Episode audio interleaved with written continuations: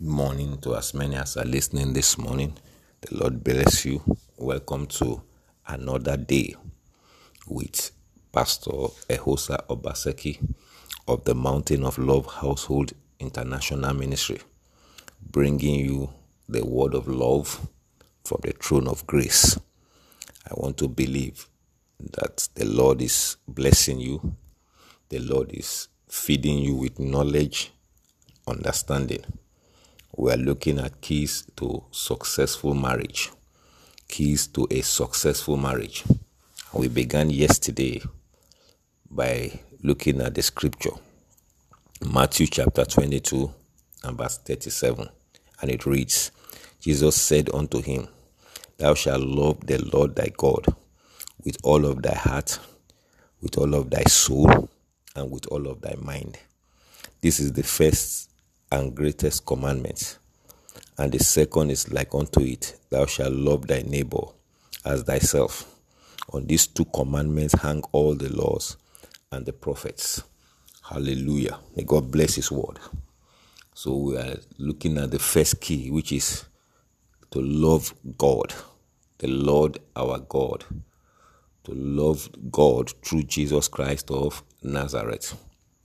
And we discover that God is the author of marriage, and there's no way you will love the way God wants you to love outside of being in Him.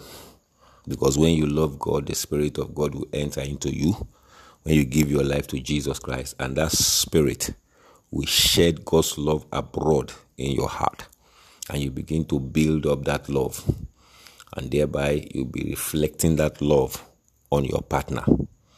There's no way you want to talk about love, there's no way you want to love your partner in the way God desires outside of Him. So, the first key is for you to love God.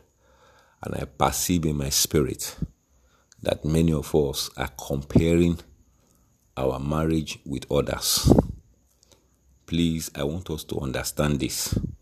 One, the Bible teaches us that it is not wise to do that. Don't compare your marriage with another person's marriage. Don't compare your marriage with somebody else's marriage. It is not a wise thing to do. Now, number two is you must understand what success is. What is God's definition of success? God's definition of success is achieving what God has desired for you, achieving God's assignment and God's purpose. Don't forget that the purpose of God for you in marriage is companionship. The purpose of God for you in marriage is that two of you become one, one in every aspect of it. So there are many people today who are married, but their marriage is not a success. They may be living together, but they are not they've not been able to achieve the will of God for, for marriage. And you will be there, you will be looking at them, you won't know. Some of them are, are living together, they are alone. They're just living as man and woman. They are alone. They have been lonely in their marriage. They have not been able to attain what God desires for them in marriage. So don't compare your marriage with others. Don't look at people's marriage from the face from outside and say, I look at that brother, look at that sister, or look at those people, look at that couple. They are together. They may be together in body, they may be together just living, but they are not one. So we are defining success as getting to the point of companionship where you are not alone. You are a couple, you have become one. You are there for each other. And then to achieve that is success. To get to that point is success. So that is what we call marriage. And that is what we call success in marriage. And the thing, or one of the keys that you need to put into play is that you must love God.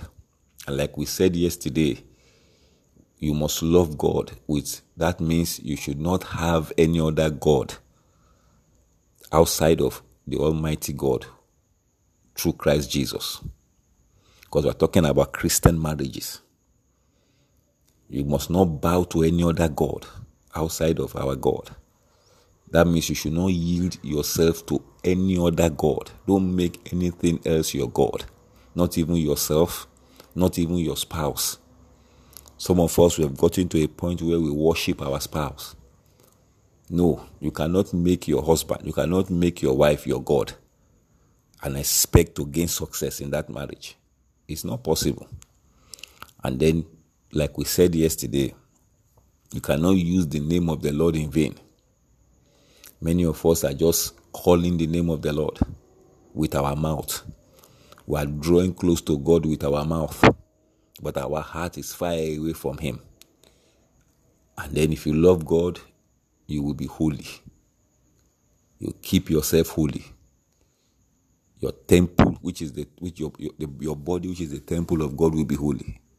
So this is very these are very important issues. You must understand what it means to love God. You must build that love for God. And the way one of the ways you build the love of your love for God is to obey the commandments of God, obey the words of God, the teachings of God, the doctrines of God. When you do that, the love of God that has been shed abroad in your heart by the Holy Spirit will be built up. The more you obey God's word, the more the love of God is being built. So you must love God not just with, with your mouth, but with your heart. Your heart is your spirit. And the way to love God with your heart is to give your life to Jesus Christ of Nazareth. You surrender your life to Jesus because heart represents spirit. And you must love God with all your soul. Soul represents your willingness and your emotions. You must be willing to serve God. the Bible says, if you are willing and obedient, God is working in us to will and to do. There must be a willingness. Nobody can force you to serve God because it has to come from the heart, it has to come from the soul. So there's a willingness to serve God. And of course, with all your mind, your mind must be renewed. So when your heart is in God, your soul is in God, your mind is in God, hmm, then you have started to understand what love is. You can be able to love your partner, your spouse, when your heart is in God, when your soul is in God, and when what your mind is in God. The Spirit of God has taken over your heart, the Spirit of God has taken over your soul, the Spirit of God has taken over your mind. You are willing. You are a willing vessel. You are not forced. Your mind is renewed daily through the Word of God. Then, that is a man that is loving God. You are walking in the commandments, teachings, doctrines of God. You are serving Him, yielding to Him. I want to guarantee you that that is the first key to success in marriage. When you love God with all of your heart, you love God with all of your soul, your emotions, your will, and when you love God with all of your mind, you will discover that you will, be, you will love your spouse. You will discover that you will be enjoying success in marriage. So this morning, as many as are listening to me, and your love for God is still questionable, I would like you to address it. Go back to God. Love Him as He has loved you.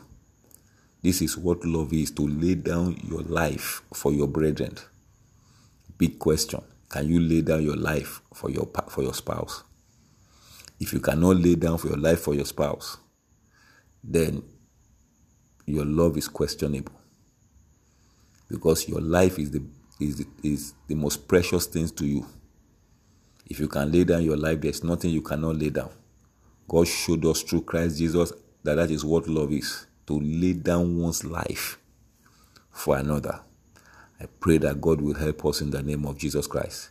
Pray for as many that are listening to me this morning. May the love of God be shed abroad indeed. May the love of God, may you abound, abide in that love forever. in the name of Jesus Christ of Nazareth. I love you, but Jesus Christ loves you more. See you tomorrow in Jesus' name.